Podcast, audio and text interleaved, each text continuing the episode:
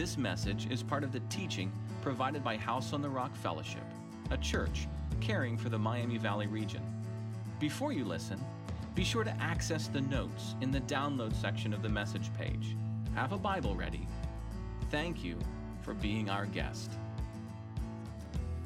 Comedy and tragedy. You've seen these symbols before, these masks before. Happy face and a sad face. Some recognize them as theater. But in classical Greek theater, they were so much more a tragic story, a comedic story.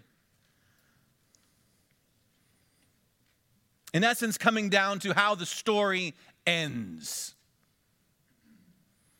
A tragic play in Greek theater often took place in fanciful settings and fanciful storylines, but ended tragically. An example a man goes to the underworld to save his wife from death, only to find out he can't get out when he gets there. That's a tragedy. Comedy, a little different than how we use the term today, was often a story for the common man with common problems and common challenges, but the story ends well. You leave with a happy face. So, if you were in the ancient Near East, you were surrounded with these stories stories of tragedy, stories of comedy. But today, you're surrounded with these stories again. Perhaps you, living a life of tragedy, maybe living a life of celebration. And maybe you're wondering, I feel like I'm living this. Is there any way that I could find this? Is that possible? Is it possible to have your story changed? Well, that's why we're here. That's what we believe. And for the last two months, we've kind of been anchoring ourselves here at House on the Rock, if you're a guest, in those core beliefs, those core ideas. I believe in God the Father, Almighty, maker of heaven and earth. That means I believe that God is the source of life. God cares about his creation and what's going on here. God cares intimately, infinitely about what's happening in the Ukraine. He cares about humanity. He cares about the earth. That's why I say, I believe God the Father Almighty. I believe in Jesus Christ, God's only Son, our Lord. That God, in His infinite compassion and grace, sees that this needs restored and fixed and healed. And Jesus Christ came to be that healing, that restoration, that new human, that better king. Conceived by the Holy Spirit, born of the Virgin Mary, who suffered under Pontius Pilate. We don't deny the presence of suffering. How many of you experienced suffering this week? Only a couple. We're doing good. That's awesome. Sweet. We can cut this short. I'm going to get to Lee's chicken early. How many of you experienced suffering this week? Thank you for being an honest follower of Jesus Christ because Jesus suffered. And what did he say? You'll experience suffering. Was crucified, died, and was buried. He descended to the dead. Not triumphed over, but as victor, bursting through the doors, claiming victory. He rose again, ascended to heaven, and sits at the right hand of God the Father Almighty, and will come again to judge the living and the dead. I believe in the Holy Spirit. I believe in a God that broods and hovers over our chaos,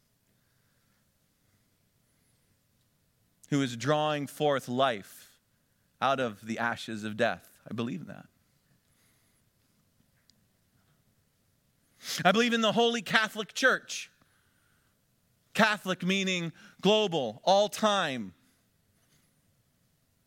That I am intimately and infinitely connected to the church in Ukraine and the church in Russia, that we are a part of the church in Europe and the church for the last 2,000 years. I believe a connection there. As my brothers and sisters suffer over there, so we suffer here. But as we pray here and engage here, the kingdom grows over there. Isn't that crazy? Isn't that crazy?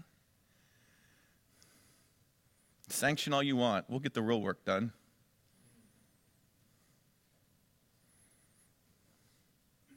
But I also believe in the communion of saints, the love and grace that we're called to walk in together here, the local expression of the body of Christ. I believe in the forgiveness of sins. This world is messed up. But I'm called to walk in community with God and called to walk in community one with another. So no matter where you have been, no matter what the week has been, God is making things right. And today, in your notes, what else do I believe? I believe in the resurrection of the body and the life everlasting. Did you write that down? If you're online, write that down. I believe in the resurrection of the body and the life everlasting as we bring this series to a close today. If you haven't been able to be with us uh, through the whole Creed series, you can go to whoishouseontherock.com and catch up and listen to those parts. But I pray that you see the last line of the Creed makes sense. It's the climax of the story, it's where the story should go. If I believe in a God that is the source of all life, and I live in a world that's a jacked up hot mess, then I believe that at some point He's going to make everything right. I believe in the resurrection of the body. I believe in life everlasting. To help us unpack that, we're going to go to what's called the resurrection chapter in the Bible. And that's 1 Corinthians chapter 15. I'm not going to let Carmen put the verses up on the screen today because I want you to experience this tangibly, tactilely in your hand. So if you brought a Bible, awesome. If you didn't, there's blue ones located in the seats in front of you. If you would take those out. If you're not real good at maneuvering the Bible, and I know it's a complicated, lots of little books and some bigger books in order, in the blue books, it's page 559. Find 1 Corinthians chapter 15. I do read scripture uh, on a phone at times. I have a tablet and sometimes I read it there. But I have found that it's really easy for me to get distracted if I'm reading it off of a device because there's other things on my phone that at times can be a whole lot more alluring. Um, shopping lists and notifications and Twitter feeds. I don't tweet anything. Um, so that's why this morning maybe we could pick up a, one of these kind of help us be present a little bit because I am going to move through a lot of scripture and I want you to be able to follow along together. The 1 Corinthians chapter 15 is the resurrection chapter, and it's going to help us anchor ourselves in this whole series and what it means to say, I believe in the resurrection of the body, the life everlasting. Father God, please, by the power of your Spirit, bless your word this morning. 1 Corinthians 15, verse 1. I would remind you, brothers, of the gospel. I know the gospel. Why do I need to be reminded of it? Apparently, the gospel is something you need to be reminded of. When I'm watching Fox or CNN or BBC or news feeds, I need to remember the gospel. When I see tanks move into cities and occupy villages, I need to remember the gospel. When I get a report from my doctor, I need to remember the gospel. When I have a fight with my spouse, I need to remember the gospel. The gospel is something we always come back to. It's one of the reasons for so many, so many hundreds of years. Whenever the saints gather together, what do they do? They remind themselves of the gospel and in Jesus Christ our Lord. I would remind you of the gospel I preached to you, which you received, in which you stand, and by which you're being saved if you hold fast. Apparently, the gospel is something I have to hold on to. cling to and cleave to. It's not going to turn its back on me, but I can turn my back on it. Hold fast to the word I preached to you unless you believed in vain. That word vain is going to come up multiple times in this chapter. It means emptiness. Think of it as the tension between a tragic life and a life of celebration. The comedy story. And I don't want a life of emptiness. I don't want to get to the end and my life be defined by tragedy. For I delivered to you as of first importance. First importance means that there's some things that matter more than other things. There's some things that you can chase through this week, and some things matter and some things don't. We have been reminding ourselves for the last two months what matters most. What I received Christ died for our sins in accordance with the scripture. He was buried. He was raised on the third day in accordance with the scripture. He appeared to Cephas and to the 12. Then he appeared to more than 500 brothers at one time, most of whom are still alive. Some have fallen asleep. That's important. If you're a person who likes to d- doodle in your Bible circle, and I would, I would make note of that phrase, fallen asleep. Kind of like what some of you are doing right now. Um, just kidding. You wouldn't know it but I'm happy for you. Well done. Good job.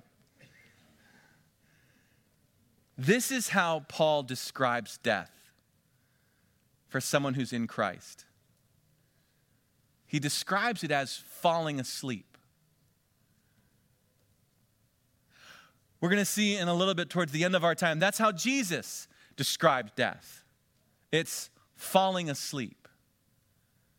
There's something in that for us this morning. And we'll come back to it again. Then he appeared to James, to all the apostles. Last of all, to one untimely born, he appeared also to me. For I'm least of the apostles, unworthy to be called an apostle, because I persecuted the church of God. But by the grace of God, this is one of my favorite verses in the Bible. By the grace of God, I am what I am, and his grace towards me was not in vain.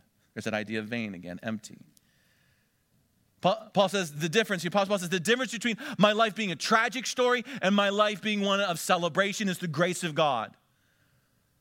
God's grace took me from a path that was of tragedy, persecution, death, and sin, and He put me on something else.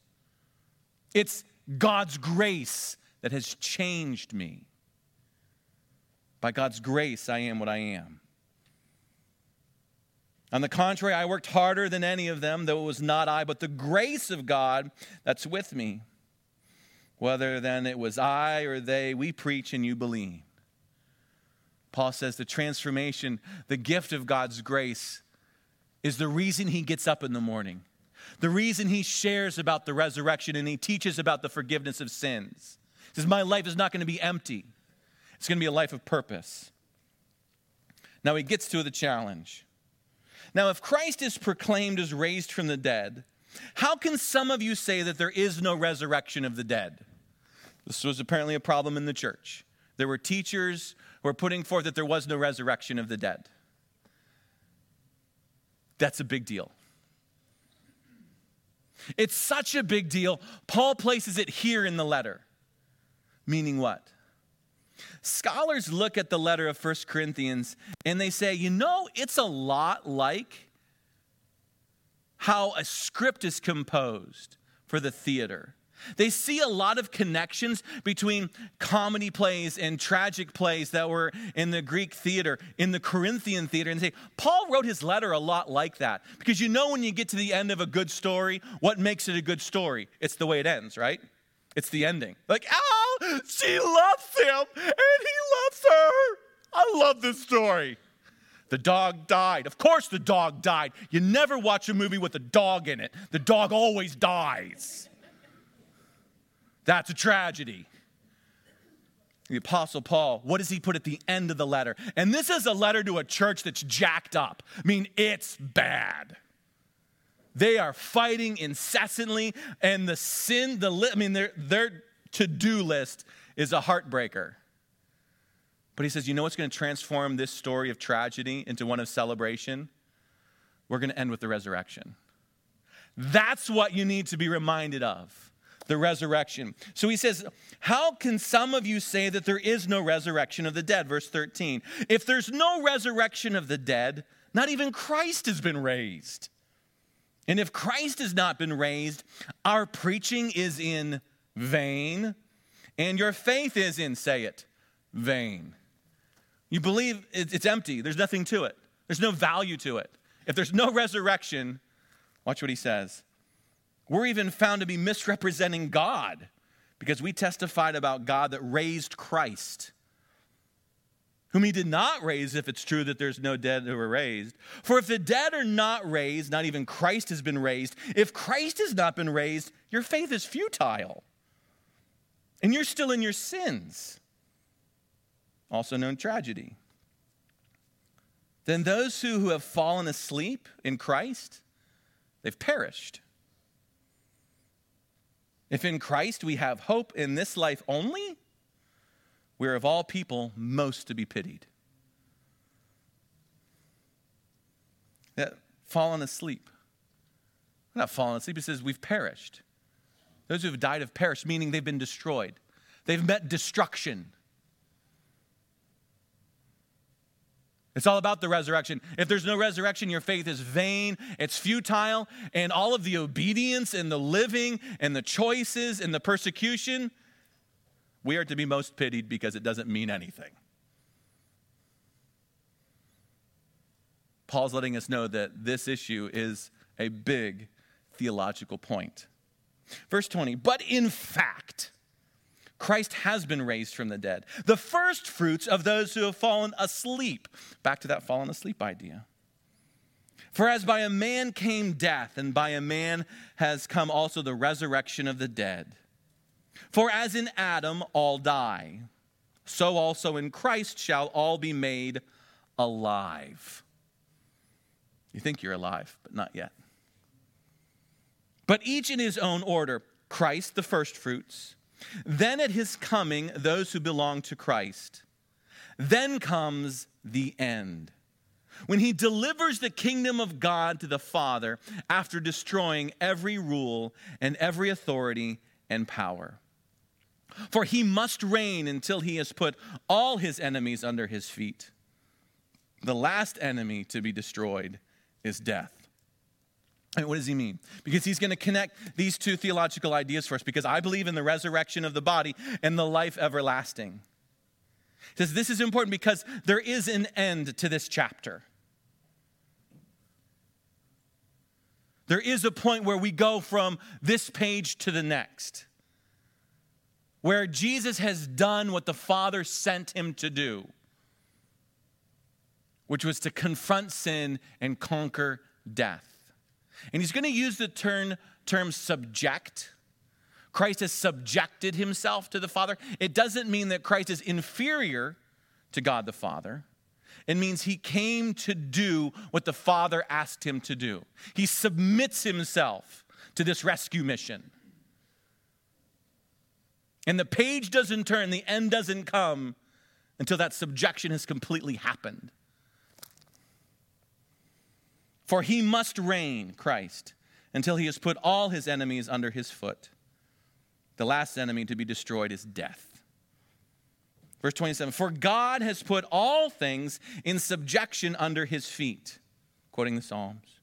But when it says all things are put in subjection, it's plain that he is expected who put all things in subjection under him. We know that this is what Christ is going to do. Verse 28 When all things are subjected to him, then the Son himself will also be subjected to him who put all things in subjection under him, that God may be all and end all. A lot of curly cues in circles saying this Christ is doing the work that the Father sent him to do, that again, finally, the Father will be all and in all. Creation will again be saturated with the life that is divine, the way it was designed and intended to be. We're not there yet.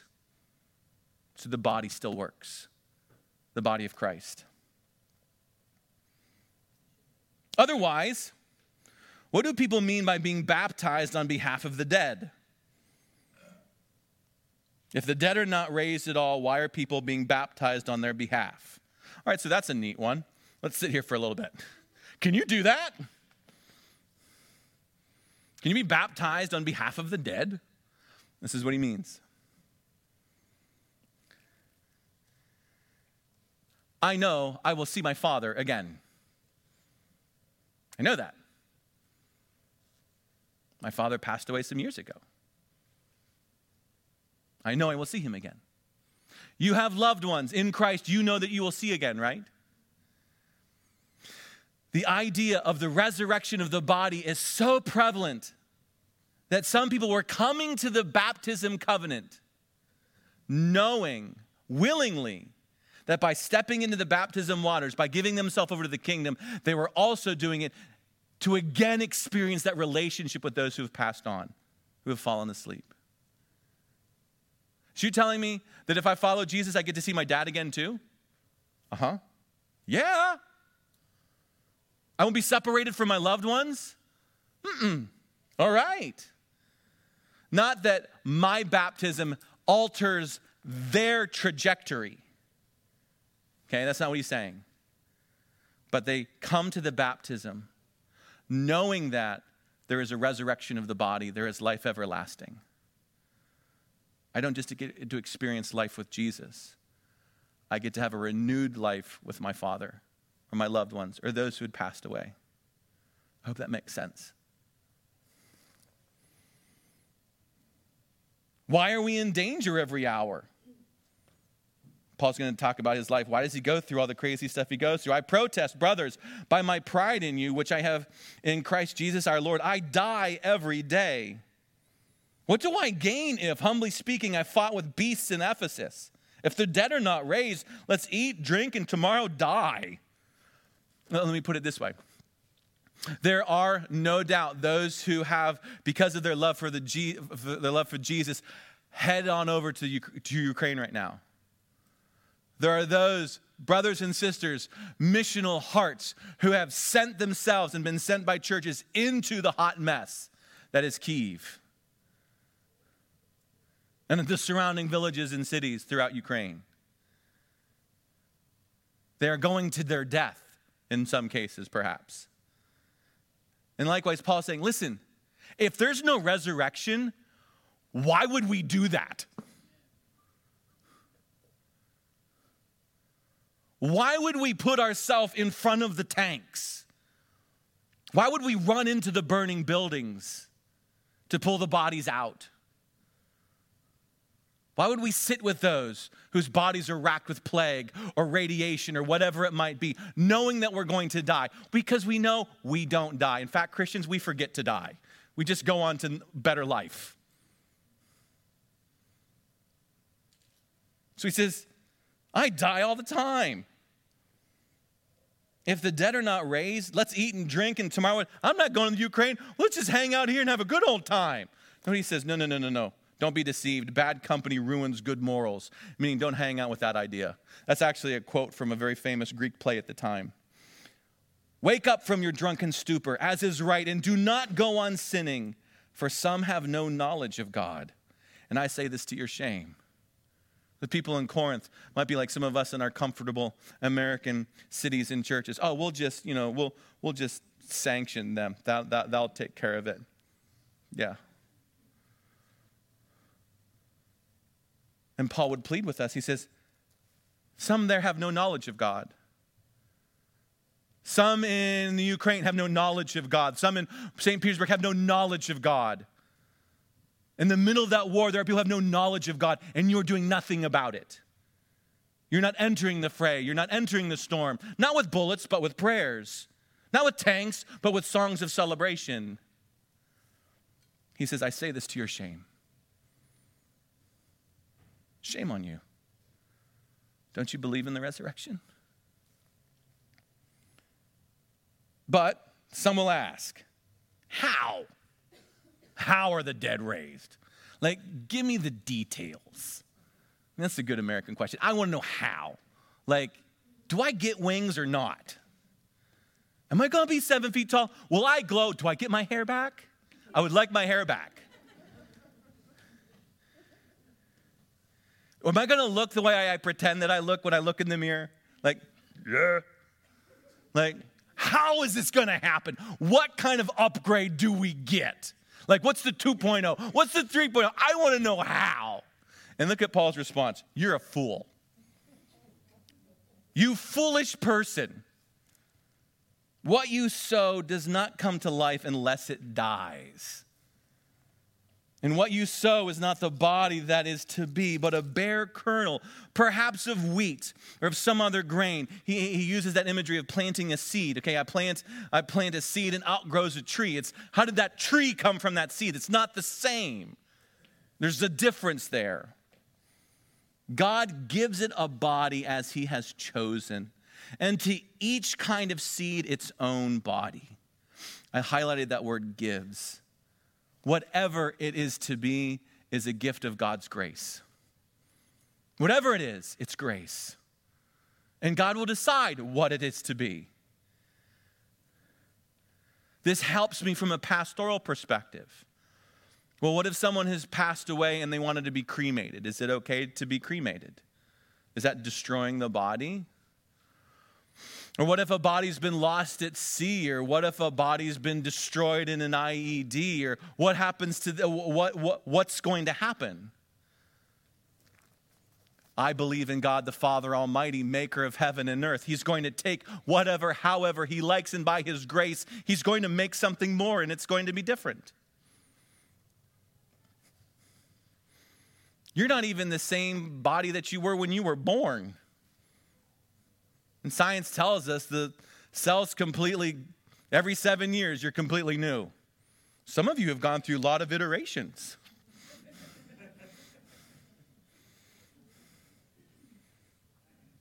when we die, it's going to be something different that awakes. And just, I'll get to it. For not all flesh is the same. There's one kind for humans, another for animals, another for birds, another for fish. There are heavenly bodies and earthly bodies, but the glory of the heavenly is of one kind.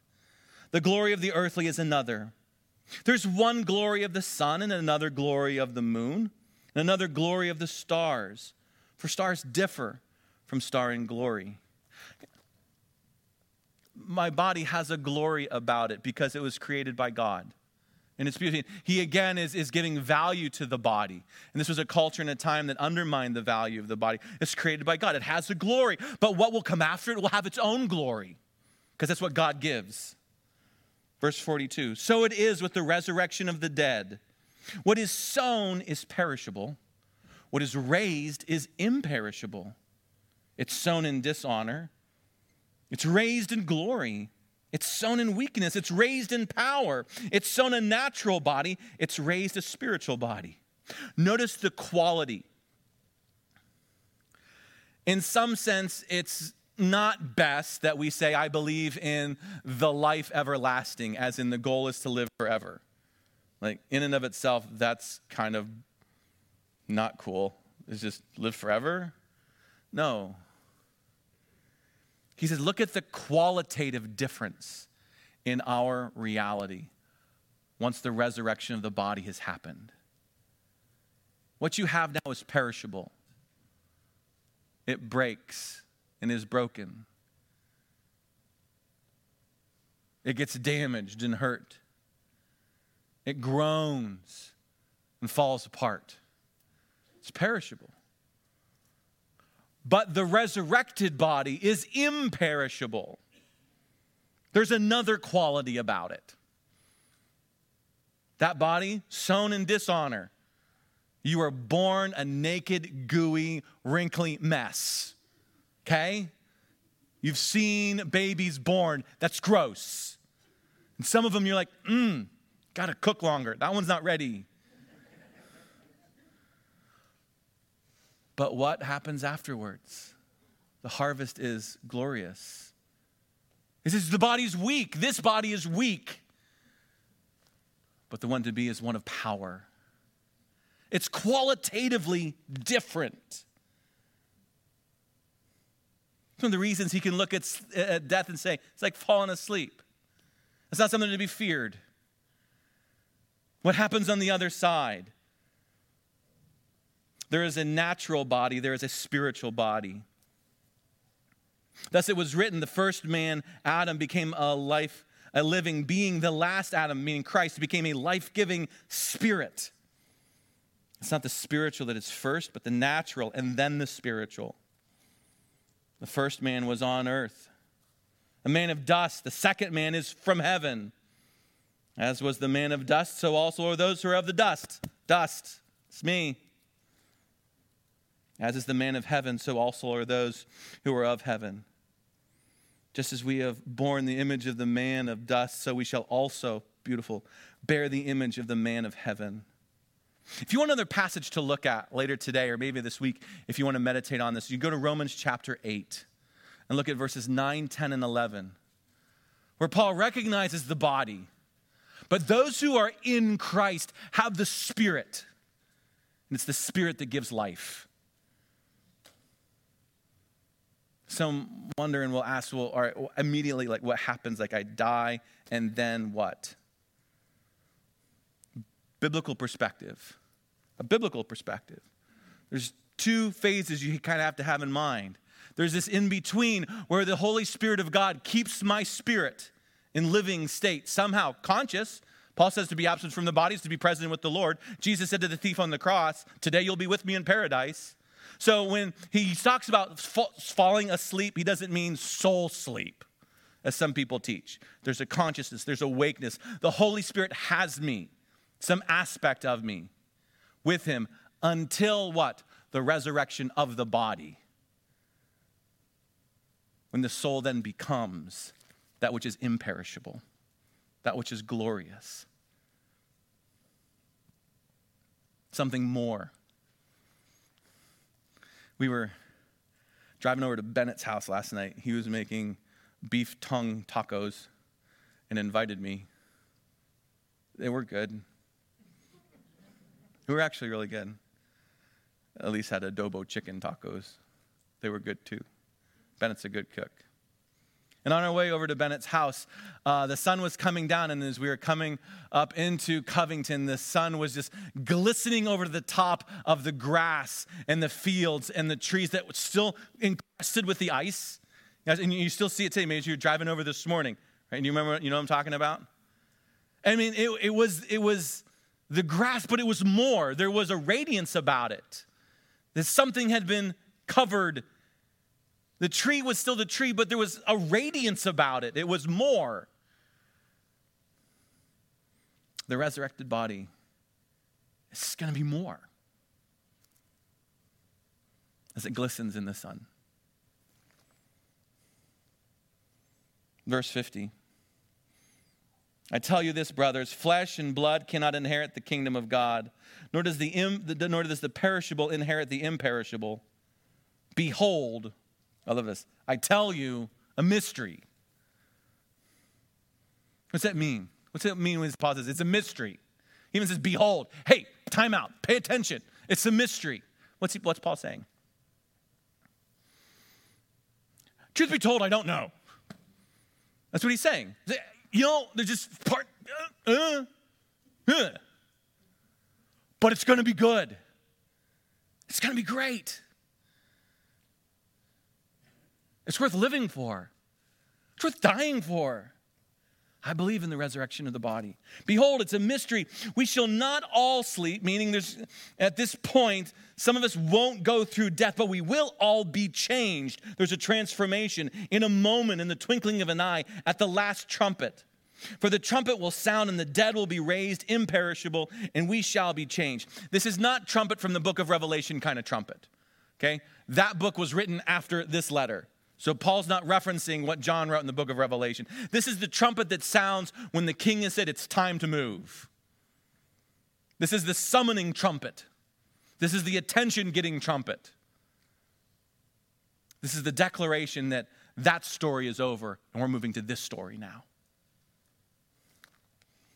For this perishable body must put on imperishable, the mortal body must put on immortality. And when the perishable puts on the imperishable, the mortal puts on immortality, then shall come to pass the saying that is written Death is swallowed up in victory. O death, where's your victory? O death, where is your sting? For the sting of death is sin, and the power of sin, the law. But thanks be to God who gives us victory through Lord Jesus Christ. Go back into the middle of verse 54. Then shall come to pass when God decrees by his grace, by his providence and sovereignty, when it's time for this to happen, then, then death will be conquered. We face death now. I'm going to do a funeral on Saturday. I will do more funerals. We battle death, we face death. We battle sin, we face sin. It's part of reality, it's part of the current. But there will come a time. Behold, and it's a mystery, but the trumpet will sound, will be changed, and death will be conquered. Therefore, my beloved brothers, be steadfast, immovable, always abounding in the work of the Lord, knowing that in the Lord your labor is not in vain. In the middle of the chapter and here at the end, he calls us to action both times. The first one, he kind of punches us in the gut. He's like, hey, you're living shamefully. No more of this, hey, let's eat, drink, and be merry stuff. Rather, be steadfast. Be immovable, be, be, be abounding, be overflowing in the spirit life. How many of you had an abounding life this, this week? Was it abounding? Did it abound? Or was it pretty lousy. For the Spirit has come that life would abound. What did Jesus say in John 10 10? I have come that they would have life overflowing. How do we do that? How do we walk in that? I want to take you to two stories in the book of John pretty quickly, just so we can see how to live this out. And the first one is in John 11, where we see the theme of resurrection. If you're a churchy person who grew up hearing churchy stories, then this one's going to be familiar. John 11, this is the story of Jesus raising Lazarus. If you're using the blue Bibles, that's page 523. Page 523. Love hearing that sound.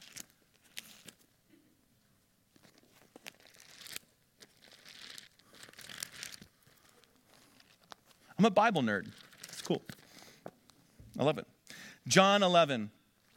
Jesus had dear friends, Lazarus, Mary, Martha, these were his closest friends. Whenever Jesus would visit Jerusalem, he'd stay at Bethany, he'd stay at their house. Jesus was kind of like, you know, he had refrigerator rights. You guys know that kind of friend, right? Just walk in the door, you don't have to knock on the door. Some of you have refrigerator rights at our house. Some of you think you have refrigerator rights at our house. You know what I mean? You just come in, you just go to the fridge, and you just help yourself. Yeah. Jesus, Mary, Martha, Lazarus, that type of friendship. That type of friendship. Lazarus got sick. Sister sent word to Jesus. Jesus didn't do anything about it. Waited, in fact, until Lazarus died. And Jesus, in his spirit, knowing that Lazarus passed away, said this to his disciples. This is John 11 11. After talking to his disciples, he said to them, Our friend Lazarus has fallen asleep I go to awaken him. There it is again. When God talks about death, when Jesus talks about death, he describes it as falling asleep. That's something for me. I need to learn how to label death correctly. What is death? It's falling asleep.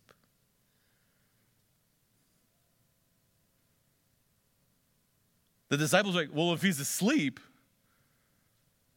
What's the big deal? Well, just get up. Jesus then says, verse 14, Jesus told them plainly, Lazarus has died. And for your sake, I'm glad that I was not there so that you may believe.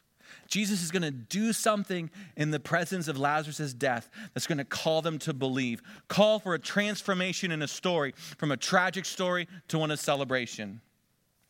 Jesus makes his way to the town, makes his way to Bethany, which is just outside of Jerusalem.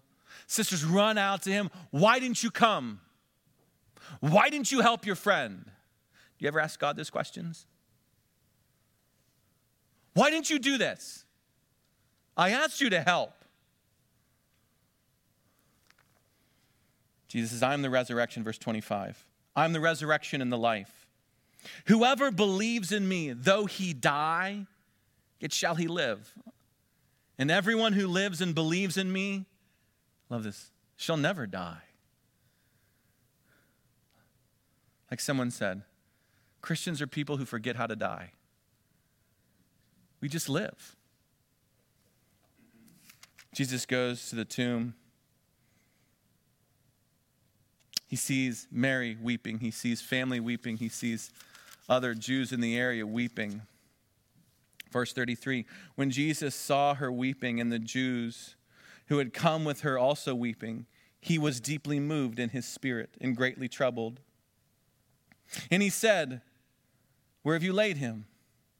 They said to him, Lord, come and see. Jesus wept. Is he weeping for Lazarus?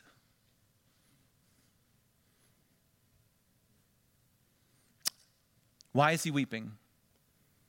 He saw Mary grieving, he saw family grieving, he saw others grieving.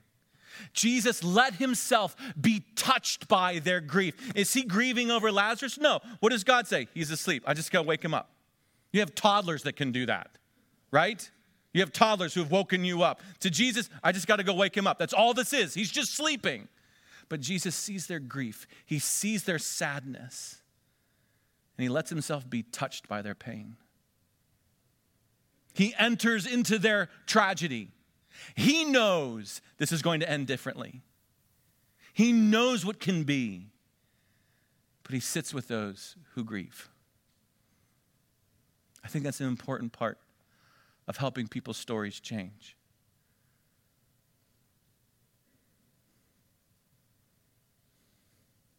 You saw pictures of the tanks, right? Did you see the one where that tank just completely went and, and totaled that car with that old man inside? Did you see that one? The tank was going down there, and all of a sudden he, just, he power slid hard and went up over this car. You saw armies running, and you saw missiles, and you saw planes, and you saw refugees running. Were you able to cry with them this week? Did you, did you let it touch you? As mother and father send their child down the road and then head back into Kiev so they can fight for their town, did you let it wreck you? You can cry, even though you know that Jesus will make it right for no other reason than the fact that it makes them sad. That they're, they're hurting. So, we as the body of Christ, we hurt too. And we weep with those who weep. Even though we know how the story changes. And we know what Jesus will do. For justice will prevail. We believe in the resurrection of the body and the life everlasting. He says, "Move the stone out of the way." They're like, "He gonna stink. He been dead for four days. He going it going move the stone. Lazarus, come out." I wanted to see this so bad because he can't move. He's kind of like you know He's wrapped head to toe. He's got herbs and ointments and oils lathered all over him. And Jesus looks and says, Would someone go untie him? Literally, at the, at the end, is unbind him and let him go. And in that, I see Jesus also speaking into the reality of sin and death. And he says, Sin, you're unbound to him. Death, let him go. Because I believe and the resurrection of the body and life everlasting. Let me show you one more story. And this is just a couple pages over in John 20, because I think there's two things in this that help us believe and hold on to it. In John 20, John anchors his gospel in the story of creation. That's why, if you read the beginning of John's gospel, it has a lot of Genesis creation language in it. In the beginning was the word. And so, John sees Resurrection Sunday as the point where everything changes. That's why in, in chapter 20, now, first one, on the first day of the week, Again, he says this in verse 19. On the evening of that day, the first day of the week, meaning we're in new creation territory now. New creation has come.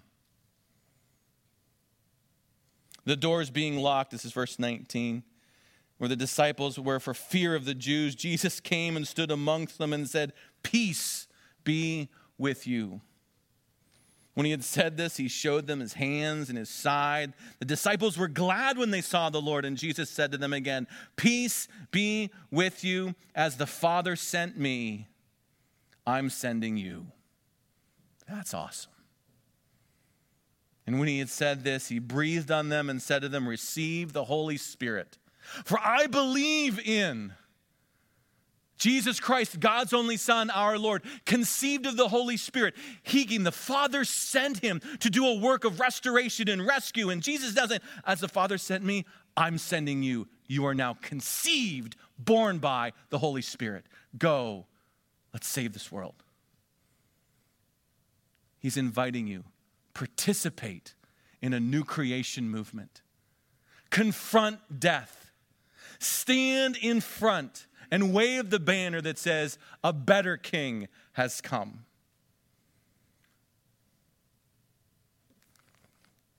Thomas, one of the twelve, verse 24, called the twin, was not with them when Jesus came. The other disciples told him, We've seen the Lord. But he said, Unless I see in his hands the marks of the nails and place my finger into the mark of the nails, place my hand into his side, I, I'll never believe. I respect that. I respect Thomas being honest. Yeah, you know, unless I touch, I, uh uh-uh. Eight days later, the disciples were inside again, and Thomas was with them, although the doors were locked. And Jesus came and stood amongst them and said, Peace be with you. And he said to Thomas, Put your finger here. See my hands. Put your hand, place in my side. Do not disbelieve, but believe. walking in a belief of the resurrection, being Jesus to others, like to Thomas. I think means being honest and open with our wounds and our brokenness. Thomas, this is, this is where I've been hurt. Thomas, this is where I was cut. Thomas, this is what the world did to me. Thomas, it did not defeat me.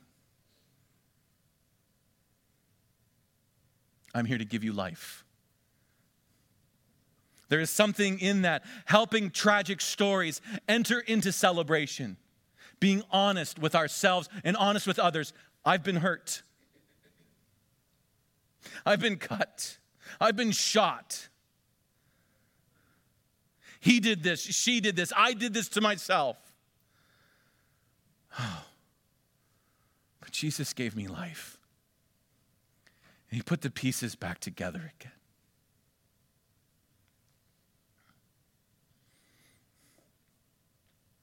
Someone bearing that level of faith and love, oh,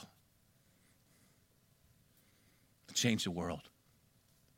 That'll change the world.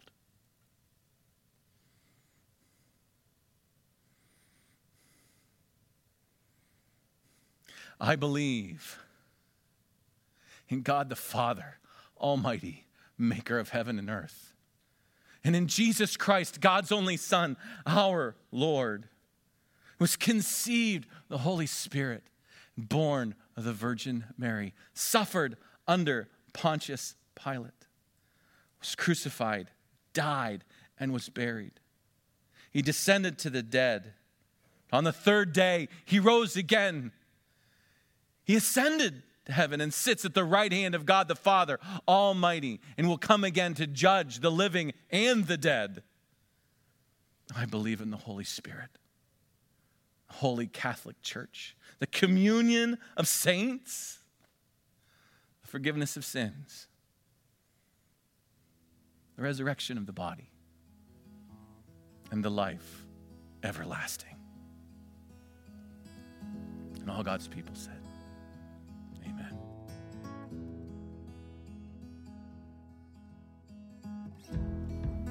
Thank you for sharing your time with us, and we'd love for the journey to continue. If you're a guest, would you consider reaching out to us? We would love to come alongside and encourage you in any way that we can. If you're someone who's joined us today and you are desperately reaching to find hope wherever you can, again, Jesus came that we would find hope. You can find hope today. If you want to send us a short note, a member of our Hope team would reach out quickly, promptly, to come alongside and see what we can do to encourage you in whatever storm you might find yourself in. That's why Jesus came, and that's why we're here. Jesus said there's two ways to live your life, and a wise man, a wise woman, builds their life on Jesus' instructions. God bless.